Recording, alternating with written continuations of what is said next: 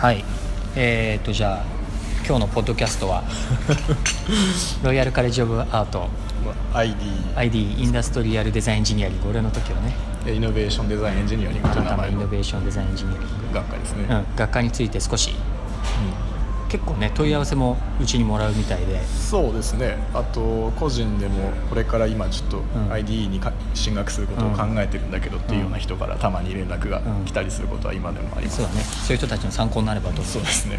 えーっと今日はえーっとですねタクラムの、えーっと谷口清太郎君をお迎えして で聞き手は聞き手はっていうかあれか。2人のダブルか。そうですあとタクラムタクラムと2人でちょっと ID について少し話をしていきましょう、えーっと谷口があれ？ID 卒業したのは何僕が年だっけ？2013の卒業生ですね。2013年、はい。4年前。3年前か。3年半ぐらい前だな。そうですね。もう3年半ぐらい前ですね、そもそも谷口が、えー、と ID に行く前何をしてたかとかあとあなんで ID へ選んだのかとかあのそこら辺からちょっと聞いていきますかね。すごい、まああの簡潔にまとめて、えー説明すると、えー僕はまあ最初もともと SFC という慶応大学の,、あのまあ、環境情報学と言われるような分野のことを学部生の頃学んでいて、まあ、その頃はあの電子工作だったりとか、うん。あのソフトウェアの開発みたいなところをやりつつ、脇田県秋田県ですだよね。そうですね、で夜はなんかあの個人でもともとデザインというものにファッションデザインからあの興味を持って入ったところがあったので、夜は文化服装学院に通ってあそうなの？ファッションパターンメイキングのデザインあの、本当に勉強とかもしていた時期があって、うん。ただまあ後半あのちょっと軸足がというかあの、うん。山中先生がいたっていうのもあって、うん。あのインダストリアルデザインの方に興味を持って大学院で芸大に東京芸術大学の方に移りました。プロでプロダクト？デザインかデザイン科ですね、うん。まあでもその中で長浜さん長浜先生というところの研究室にいたんでやっぱりどちらかというと。長浜さんのとこか。そうですね、うん。なんで、えーとまあ、インダストリアルデザインというところが、うん。デザイン側でいうと結構その軸としてはありましたね、うんでそのぐらいから当時だからタクラムでインターンを始めたんでその時僕22歳とか23歳ぐらい谷口がさ最初タクラム来たのってあれでしょ？引っ越しの手伝いで来た引っの越しの手伝いです。ね一番最初のオフィスから2番目のオフィスに移る時にあれウッシーの？ウッシーが入って1か月後ぐらいじゃないですか。春休みに入って、あのー大学院もだから決まってすごい髪長かったよねあの時。髪が腰ぐらいになりました なんか変なの来たなと思って。完全なヒッピーでした社会性の高さが外見にちょっと出ちゃってるぐらいの感じでしたまあそれもあってそれでまあその当時だからタクラムでだからインターンしつつ芸大の大学院生やって、うん。あのまあそのデザインというものとエンジニアリングというものもまあそのどういうふうにこう融合するかみたいなある種のスタイルとしてやり方っていうのはまあ金谷さんとかがタクラムでやってるというところをまあ間近で見ていて、うん。まあ自分もそのバックグラウンドとしてインダストリアルデザインだったりとか、まあ、ファッションデザインというのもあるんだけど、うん。デザインサイドでのその、まあ、やってることと、うん。あの一番最初にまあ自分が SAC でやっていたような、うん。あの回路設計だったりソフトウェアで開発みたいなものっていうものの、まあ、結びつける、まあ、なんだろうなインターフェースというか、あの融合させる良い方法というか良い場所としてやっぱり、まあ、デザインエンジニアリングっていうのを結構その標榜してうん。美術大学でやってるっていう場所はやっぱりその RCA のうん。IDE がやっぱり世界で一番ちょっとこう存在感があるように当時の自分には見えていたので、うん。えーとまあ、そこに行ったっていうのが、うん。あのきっかけとしてはあります、あれだよね。もう谷口の年代だと学科はイノベーションデザインエンジニアリングになっていてそうですね。えーっとだから多分ほぼ今の現状2017年の、えーっと今の ID とほとんど形は一緒だよね。カリキュラム的にはまだそんなに変わってないんじゃないかなと思ってます、まあ、ヘッドがそもそもマイルズ・ペニントンでうん。いま、未だに僕の頃と一緒なので、うん。うん。あれ学生って、えっと、マスターコースはい。2学年で、はい。えっと、今80人ぐらいいるはずなんだけどそうですね。同じぐらい？僕の頃は1学年35以下だったんで確かちょっと増えたんだね。ちょっと増えてますね、うん。まあ、各学年5日ぐらい増えてるんじゃないですか、うん。あのスペースも若干広くなっているようですし、うん。最近は、うん。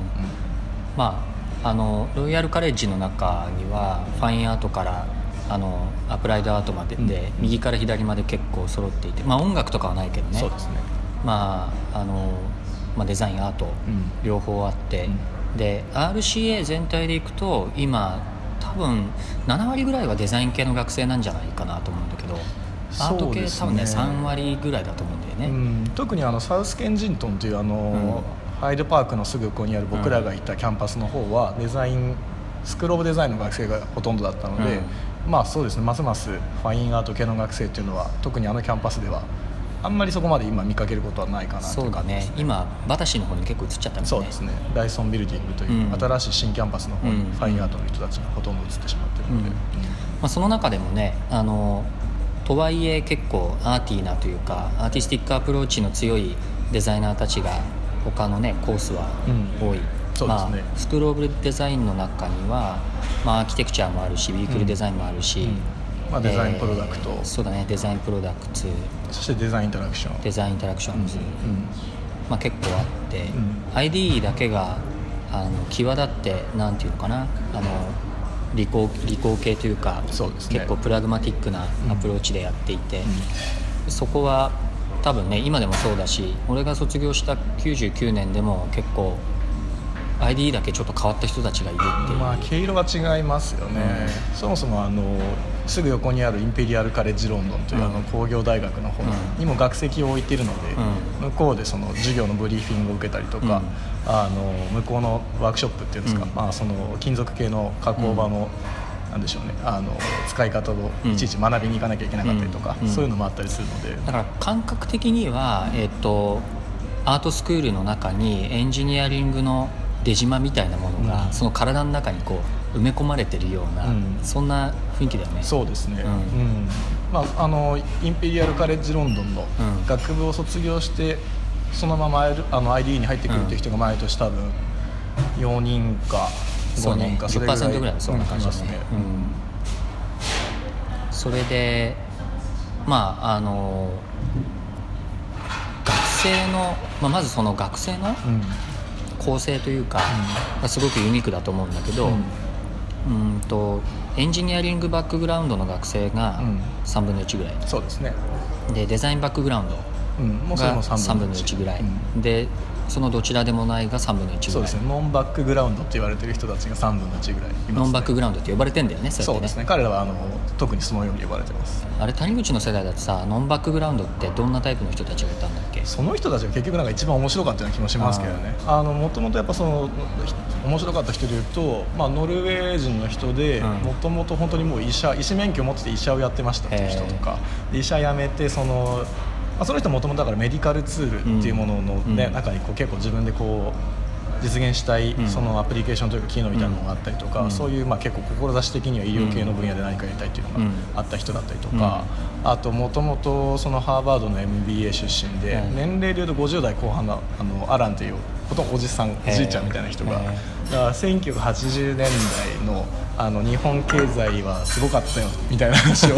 当時彼もともと投資銀行にずっといた人で、うん。もしかするとまあその学校に来てるのもほとんど1回の自分のその金融マンとしてのキャリアを終えて終えてね。うん、デザインという世界に入ってきて、うん。で普段は自分も彼自身もいまだにインベスターというか投資家としての活動をしていて、うん。まあ、あの学校までツーシーターのなんかうん。スポーツカーで乗りつけてくるっていう のかっこいい。全く全然その世界観違う。おじさんとか。なんかそそうですね。ノンバックグラウンドの人たちはかなりその国籍もそうですけど、うんあのキャリアとかうん。経歴が本当に多様でしたね、うん。やっぱりあと MIT の数学科出身でうん。飛び級で出て、ん。21ぐらいで大学に入ってきてるあやつとか不思議でしたね、まああのバックグラウンドでいくとデザインエンジニアリングそれ以外うん。が、まあ大体3分の1ずつ、ん。であと国籍でいくと,、えー、と UK 人と,、えー、と EU 人とそれ以外が大体3分の1ずつぐらいだよね。そうみたいですね、うん。実際あんま気にした気気にしてなんかどのぐらいの割合かって考えたことはないんだけど、ううん、んバランスよく分かれているような気はしますね、うん。まあ、ヨーロッパアジアっていうところで見るとその数が中南米とか中南米北米とかそうだ。なまあいろいろそれぞれいますけどね、うん。ヨーロッパ多いよねね。ヨーロッパね。ヨーロッパとアジア多いよね。ヨーロッパアジア多いですね、であの、まあ、2年間のマスターコースで、まあ、インペリアルとジョイントコースなので、まあ、ダブルマスターでうん。卒業すると2つ修士号が取れるっていう、まあ、珍しいところで、あの1年生の時と2年生の時にあのカリキュラムとしてうんうん。何をやるかっていうので、まあ、印象に残ってるものとかうん。あれば、そうですね、うん、なんかまずあの1年時のその生活リズムっていうのが非常にこう大学院らしからぬというか、うん、まあ、一般的な大学院の生活って例えば美術系だとほとんどまあやっぱりカリキュラムがあまりないというか、うん、まあ、研究というスタイルで、まあ、アトリエでほとんど自分のものを作り続けるっていうようなこととか。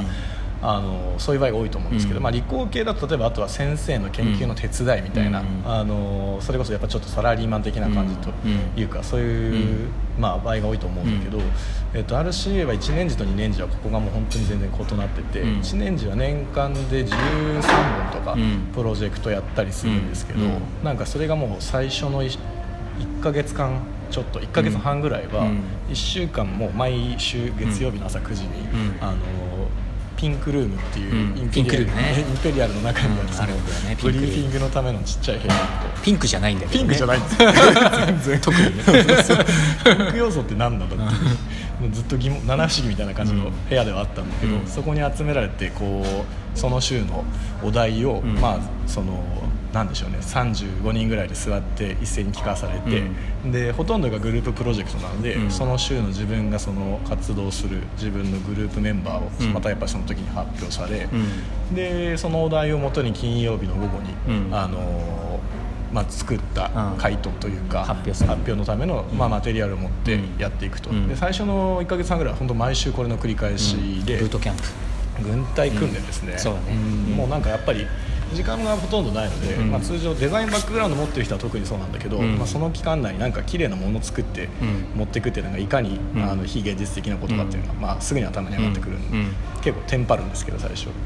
なんかこうしかも毎週毎週グループの組み替えもあり、最初なんか特に国籍もみんなバラバラだから、うん、コミュニケーションもすごい、まあ、ある意味ではストレスが結構多いところもあって、うん、あの結構脳みそが揺さぶられる感じというか、うん、疲れるよね疲れますね、ね、本当にあの 脳みそが汗をかくという表現もなんか一番こうしっくりくるようなところもあって、まあ、あの最初の5週間はもちろんそのなんでしょうね。あの作った結果がなんか例えば自分のポートフォリオになるようなとか、その他の誰かに今後見せていくようなっていうところに、ところまで考えをもを作っていったりとか、うん、あのもの自体のその質を上げていくっていうことはできないんだけど、うん、そのそれまで自分たちが持ってたようなある種常識とか、うん、その考え方みたいなのを一回そのクリーニングされるというか、スワイプされちゃうような そのいかにそれが役に立たないか。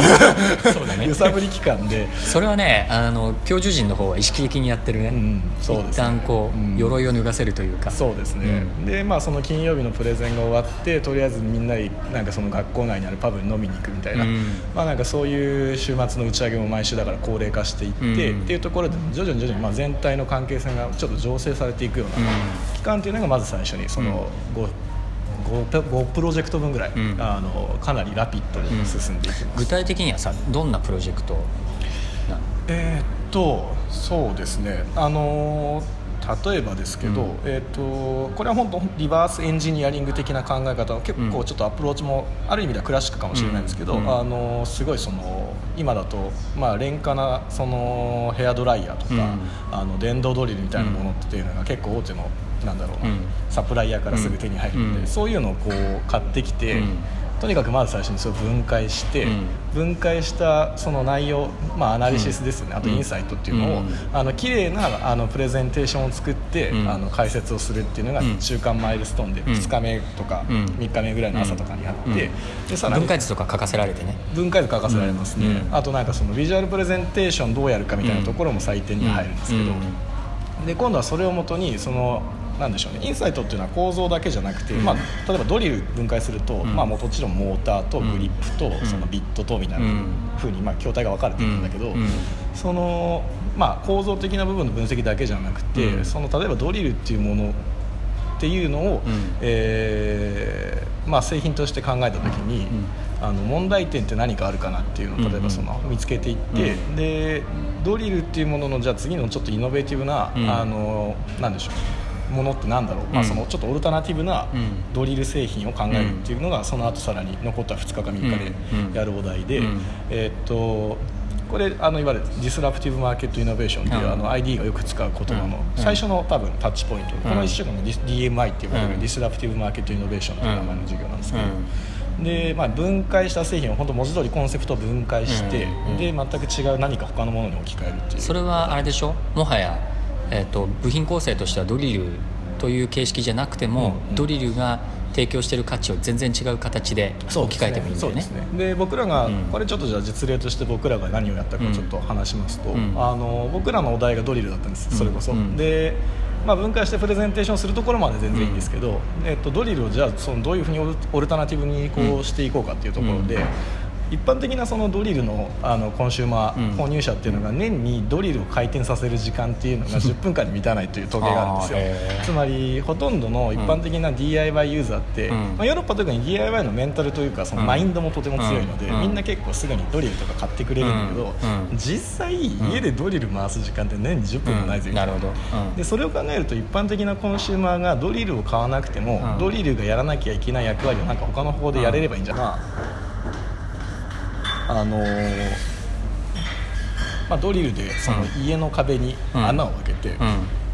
なんでしょうねそのボードをひおなんだろう引っ掛けるためのん。なんか釘打ちをしたりとか、うまあ、棚を作るみたいなうん。作業にしか基本的には使っていないから、うん。まあ、ほとんどだからその壁側に最初からそのユニバーサルうん。な穴が開いてるっていう機能があれば、うん。別にユーザードリル買わなくていいんじゃない、うんうん例えばそういう一つの考え方としてそういうふうに僕らまとめて、うん。そのあのある種モジュールが式のというか、うん。有効ボードとか、うん。なんかその、まあ、コンセントの差し込み穴とか、うん。なんかそのちょっとマルチファンクションというか、うん。あの電気も取れるし、うん。あの何らかそういうモジュール型のフックみたいなのを入れて、うん。棚がかけられるっていう、うん。あの壁の方を作り直すっていう考え方で、あのまとめるってことをやりました、うん。うん。他のその5つのうち他のやつは？例えばどんなところにフォーカスしたやつがある？あとはサステナビリティっていう視点をとても強く ID は気にしていて。専門家いるよね一人。専門家一人。あの、うん。クレアという女性なんですけど、うんあの彼女はサステナビリティのレビューイングのための専門家なんですよ、うん。で ID っていうのがその、まあ、サステナビリティにすごい注目してるっていうのは、まあ、いくつか多分理由があるんですけど、うん。あのまあ、一つはすごい大きなグローバルな意味での環境持続性っていうのはもちろんそのうん。日本でいうところのサステナビリティでも、まあ、いわゆる環境配慮性っていうのがすごい現状、まあ、おいろんなその製品にとって、まあ、社会的意義的な重要性 あの非常にうん。重要になってくるっていう部分を、えーまあ、彼女はすごいこう学生にたうんなんだろうな、まあ、伝えるという意味でうん中にいるんですけど、なので最初の1週間でそのサステナビリティテーマに、うん。あのトークをする、うん。トークというかまああれですね、うん。あの本当にまあお題がまあクレア側からあのこういう、うん。あのトピックがあるのでっていうのがそのまあ5つぐらい提示されて、まあ、そのうちの1つをに対するまあ環境問題に対してのあのソリューションを作るっていう1週間がありますので、もちろん海洋汚染だったりとか、うんうん。あとリンちょっとなんか珍しい話題だったのはリンですね。フォスフォラス。リンがその地球資源の中で非常に限られた実はそのへあの資源であるっていう部分からいかにその現状すでに世の中に出回ってるリンっていうのうん。を再収集して、うん。えーまあ、リユースリサイクルでリンを取り出せるっていううん。その循環型社会が作れるかみたいなお題とかもありました。うん。うん。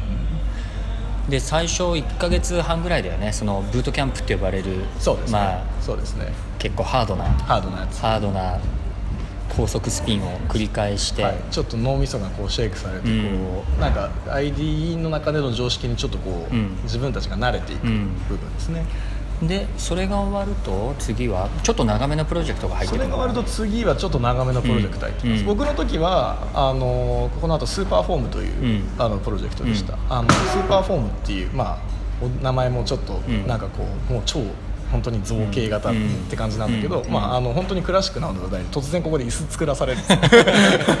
これはなんかとてもなんか、まあ、いわゆる製品設計デザイン衣装をやってる人にとってはまあ椅子というデザインってあまりにもスタンダードなんで、必ずやるお題だと思うんですけど、うんこれをここに来て1回うん。6週間7週間ぐらいかけて、うん。しかもそれまで全部グループプロジェクトだったのに、うん。ここに来て突然1人でう。ん。やらされるんですよ、うん。でこれも結構揺さぶりで、うん。えっとまあ、プロダクトデザインバックグラウンドがある学生であれば、うん。あ椅子なんだ昔やったなみたいなぐらいな感じだと思うんですが、うん。まあ、それ以外の人たちにとっては初めてこう自分たちが挑戦するしかもうん。単独で、うん。あのまともにものづくりをするという機会になります。ノンデザインエンジニアリングバックグラウンドの人にはさなもう未知の領域だよね。そうですね。椅子いきなり作れてあの横で見てて不安になりました。その子たちが果たしてこれこれ椅子になるかみたいな。そういうタイミングですね、うん。結構ここは特に個々のあの技量が問われるプロジェクトにいきなり変わるので、うんうん。あの人によってかなりそのなんでしょうね慌て方とか、うん。あの進行が、うん。あのばらつきが出て、えー、とまたちょっとなんでしょうスタジオ全体がこれまでのグループプロジェクトとは打って変わって、うん。あの違った環境になるというか、うんうん。それまではみんななんか誰か一人の机に集まって4人ぐらいでずっとディスカッションやってたりとか、うんうん作業をしててもなんかよおのおのお互いうんにそのグループにまとまってやってる場合が多いんだけど、うんここに来ていきなりその、まあ、本当個人スケジュールでうんみんな動き出すので、うんなんかその結構スタジオにいない人も増えたりとか、うんあのずっとワークショップでなんかもういきなり形作りから入っちゃうやつとか、うんあの多様な感じにまたなります、うん。その瞬間から。なるほどね。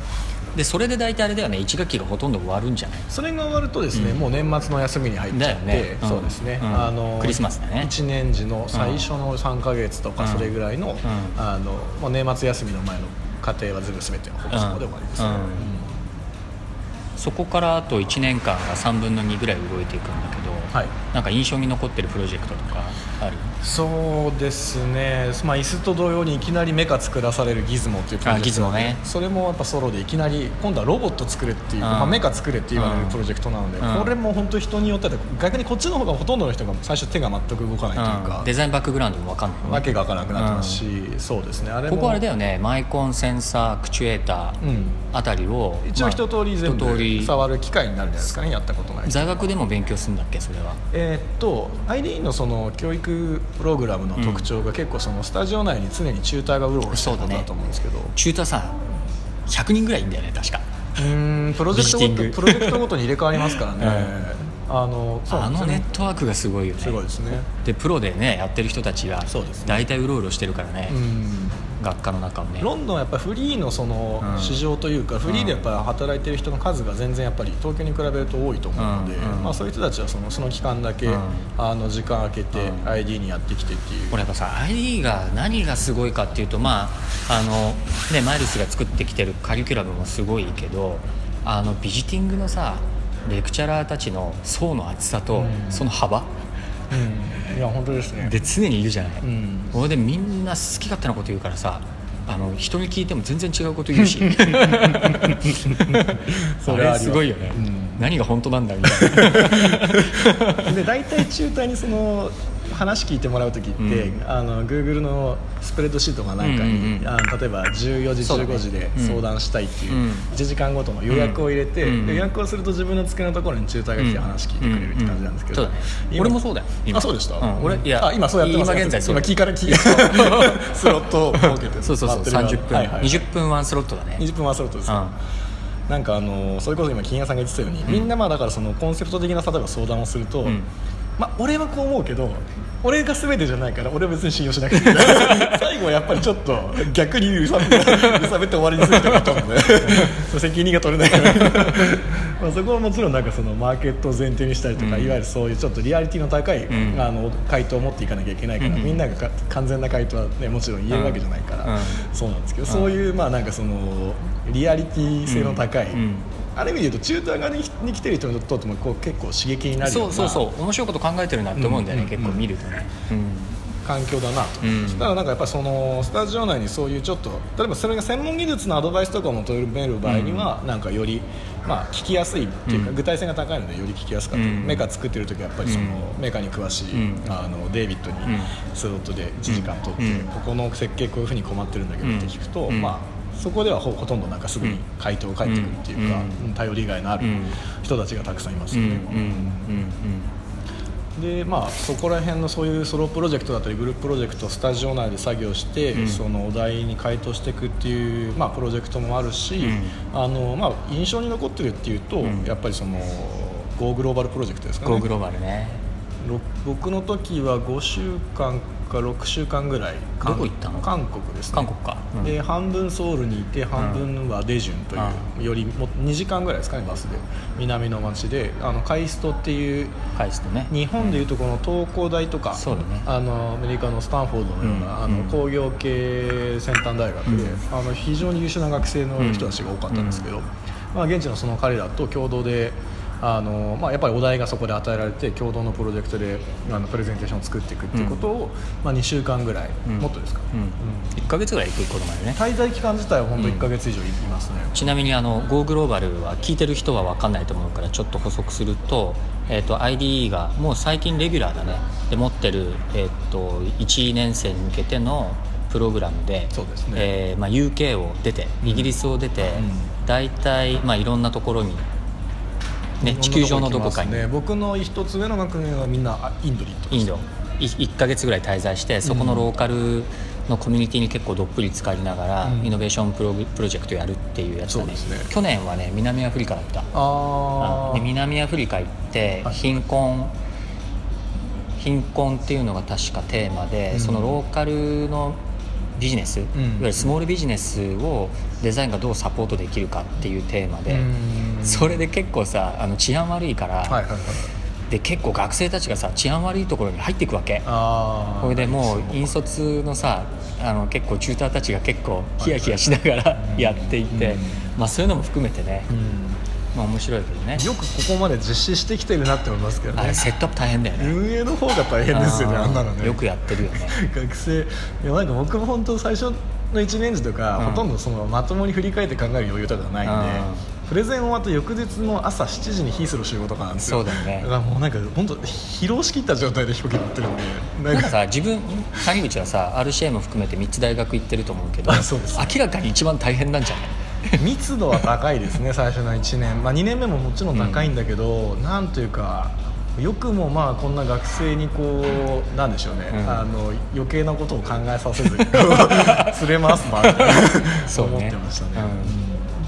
まあ大体それで1年間に1 2 3個かなプロジェクトやって、ね、でまあ結構ヘトヘトになりながら、うん、だけど自力は結構つくっていうのが1年生だね。1年じゃ本当にトレーニングトレーニング、トレーニングだね、うん、完全に、あんなトレーニングするマスターコースも珍しいよね。ないでしょうね。ちなみに RCA の他の学科はさ全然また違うもんね、ね、結構方言的なところが多いから、まあ今言ってる話がね RCA 全体の教育のなんだろうアプローチじゃ全然ないんですけど、ね、これ IDE の特殊特殊性だよね、で2年目になるとうんと卒業制作というか、うん、まあ、論文も含めてだけど、うん、あれプロジェクトっていくつやんだっけ？2年目は基本2つです。2つか。半年ずつですね。あれソロとソロソロとグループの2種類にしか分かれてないですね、うん、で最初がまず最初にグループをやります、でまあ、グループっていうのは結構その IDE の2年の生活の中でもかなり比重の大きいというか、うん。あの学科の先生たちもみんな期待している部分ではあって、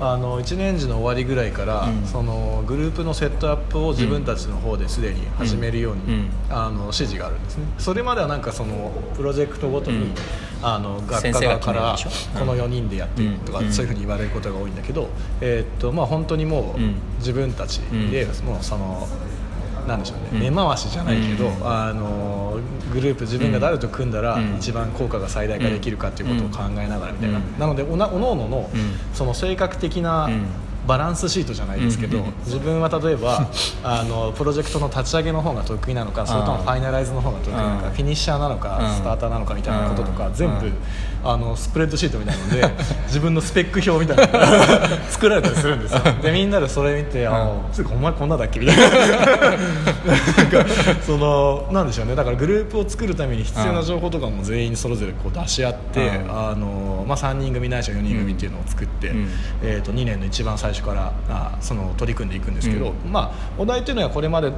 とは全くやっぱ異なっていて、うん、マイルストーンとしてこのタイミングまでにこういうものがないといけないよねっていうゲートウェイ方式だよね。ゲートウェイがまあ3つ、うん、最終のそのプレゼンのタイミングが1つっていう区切りが分けられている以外は、特にそのまああまり制約もなくというか、何をやるというのはおのおの話し合ってきただあれだよね。大きな方向性でさっき谷口の話にも出てきてた、えー、DMI disruptive market innovation disruptive market innovation ですね、うん経営とん。もう一つが experimental experimental ね、うん。EXP そうですね。だから DMI か EXP かは、うん。まあある程度ね、うん。どっちなのって言った時にはどっちこっちですっていう話。うん。だからマーケタビリティ見るのか、うん。もう少しそのなんでしょうね。未来のね。シーズ側というか、うん。将来的にわたってはなんかそれがやっぱりそのアプリケーションというか、うん。世の中に多分使われていくものになるんだろうなっていううん。片鱗もありつつも、うんなんかそのちょっとそのシード、うん。よりちょっとファンダメンタルなところで面白いものを作るっていう、なんかデザインエンジニアリングのさ出口としてその DMI と EXP っていうふうにこうくっきりさ言い切ったのは、うん。あの一つ、まあ、ある切り口というか、うん。考え方としては、うまあ、分かりやすいなとはねいつも思ってはいるんだけど。そうですね、うん。大胆ですよね、大胆だよね。うん。言い切ってるよねあれ。うん。うん。そうなんですよね。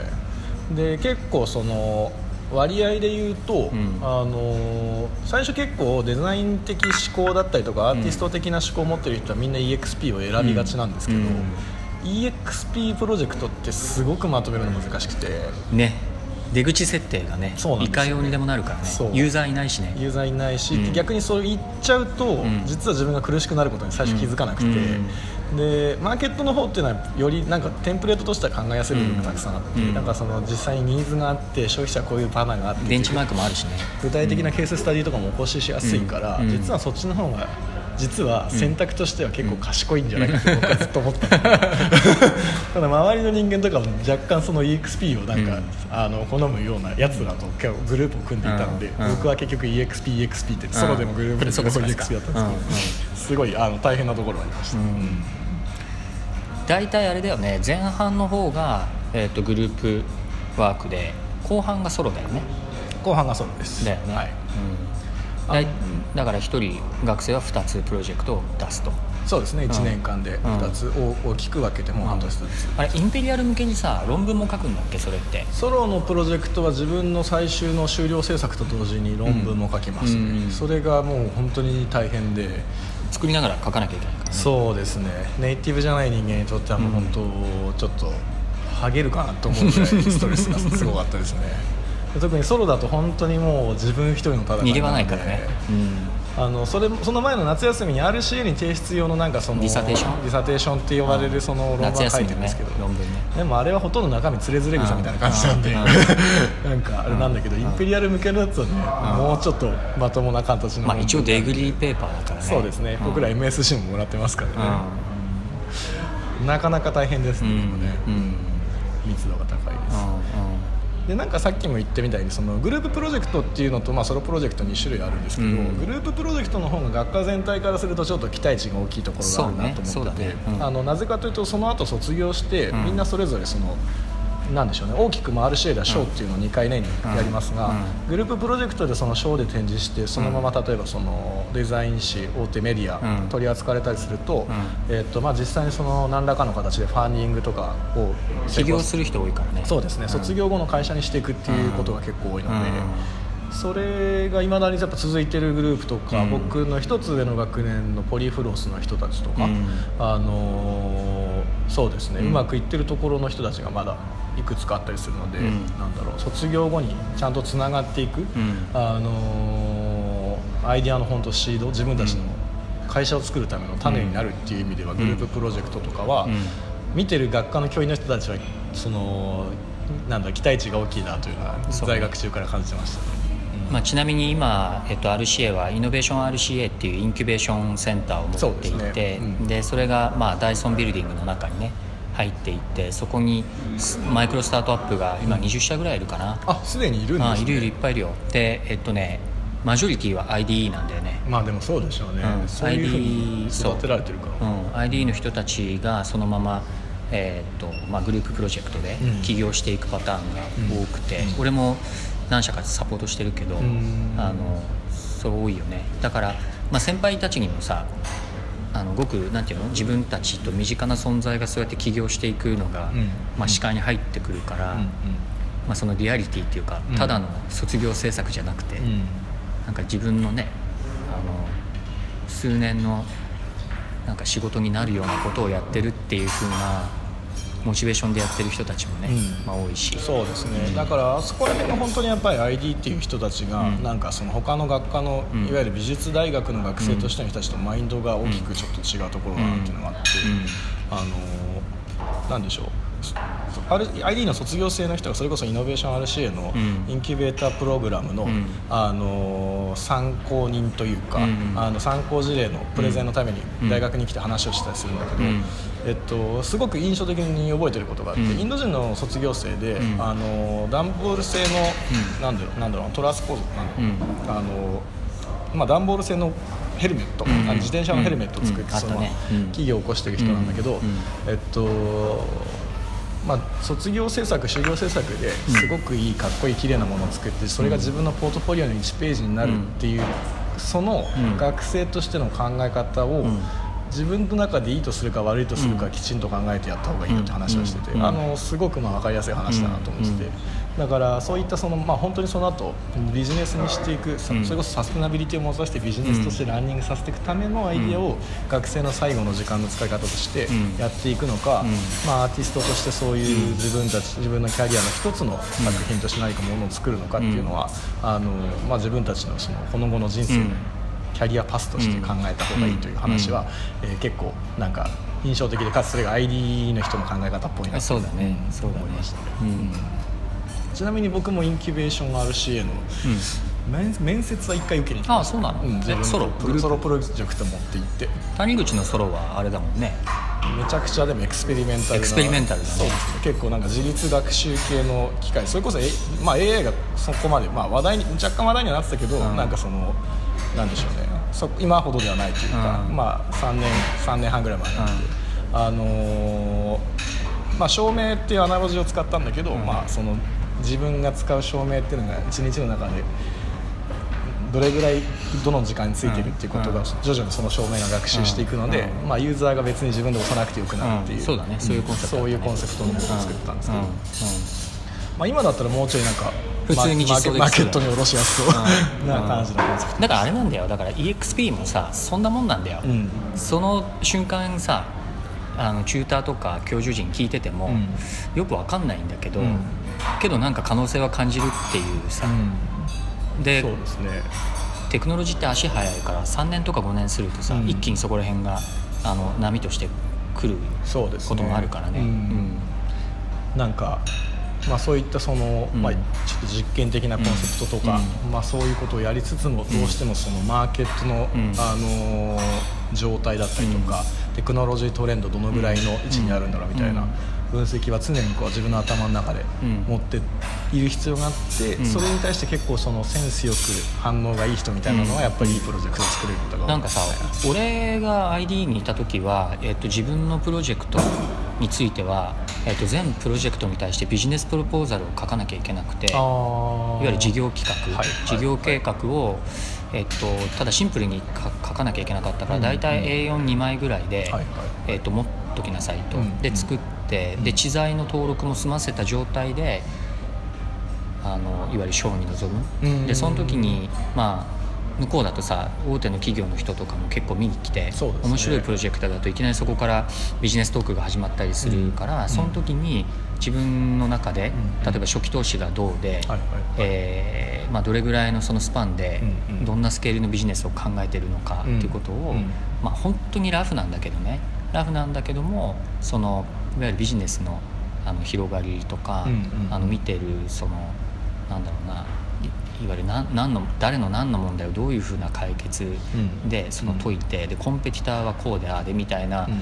あの一通りのことっていうのは書いたものをうん。持たされてたのね。うん僕らもグループプロジェクトではかなりそれ綿密に作る必要がありました、うん。で実際に自分たちがやってる対象があの何かその素材の製法みたいな、うん。ちょっとそういう技術だったんだけど、うん。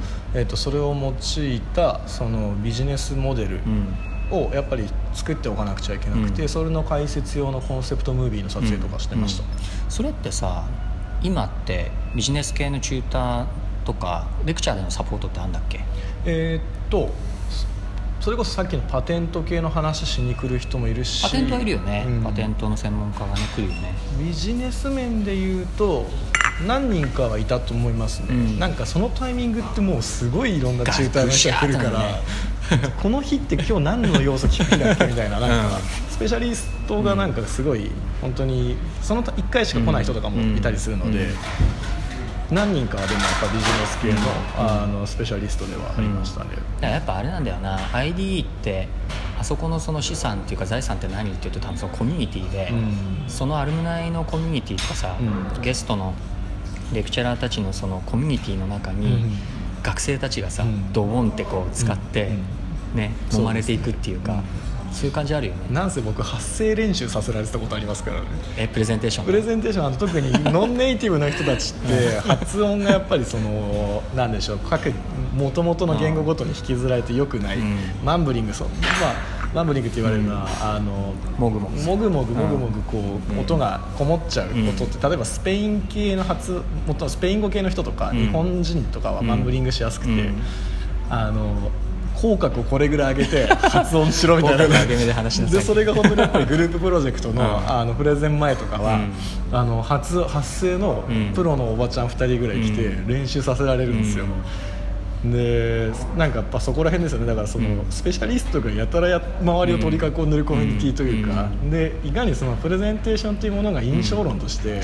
あの例えばその後クラウドファンディングでもあるともいいんだけど、うん。あの誰かに説明をしに行く時、うん。印象論ってこれぐらい重要だからって話を、ん。あのまあ、だから大学の試験なんだけど、うん。あのそれぐらい意識してやれみたいなことを、うん。あの環境としてすごいこう伝えて、だからあれだよねやっぱ圧倒的にそのプロフェッショナリズムっていうかさ、うん。それに貫かれてるところあるよね。ありますね。あんまり学生を学生扱いしてないっていうところが大きいかもしれないですね、平均年齢がどんぐらいだろうな？28ぐらいかな。僕の時で28歳でした、ね僕入学した時が25歳だったんで、うんあの若干年下側というか。大体あれでしょ今でも3年ぐらい実務経験ある人たちの方が普多いんじゃない通でしょですかね。うん。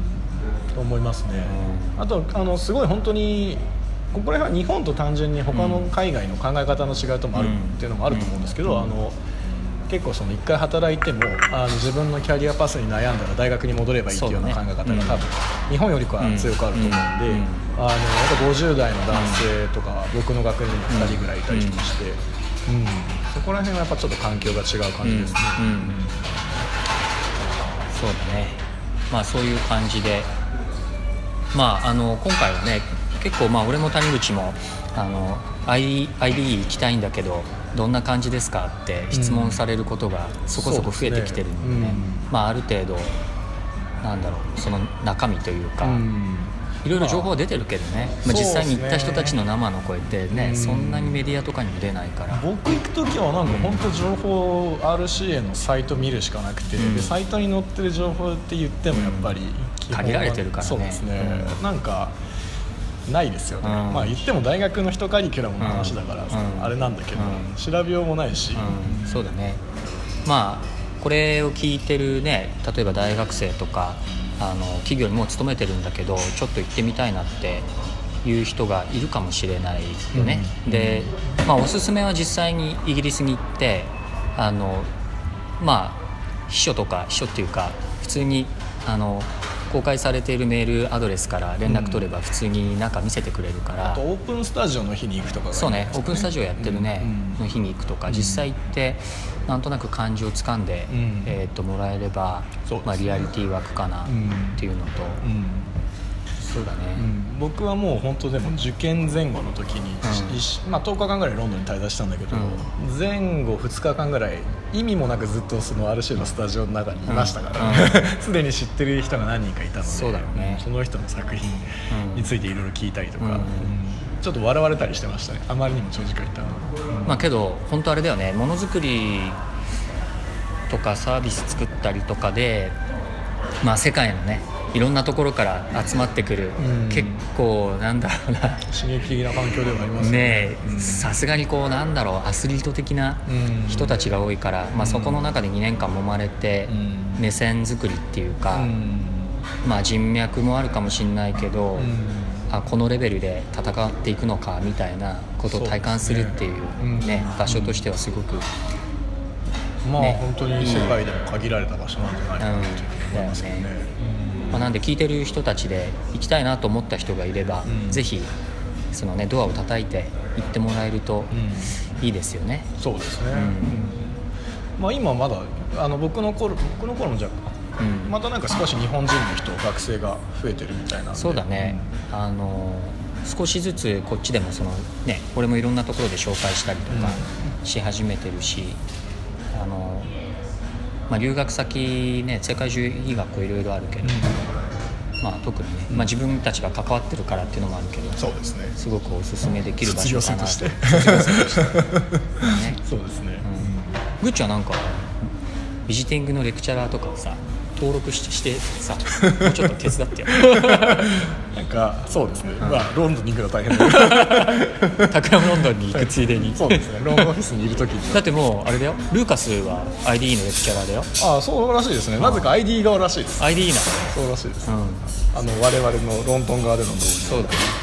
まあ僕自身もね一応ビジティングで客員でいるので、まあ、何かあれば問い合わせてもらえれば谷口先生が。お茶飲みながらいろいろ話してくれるんじゃないかな。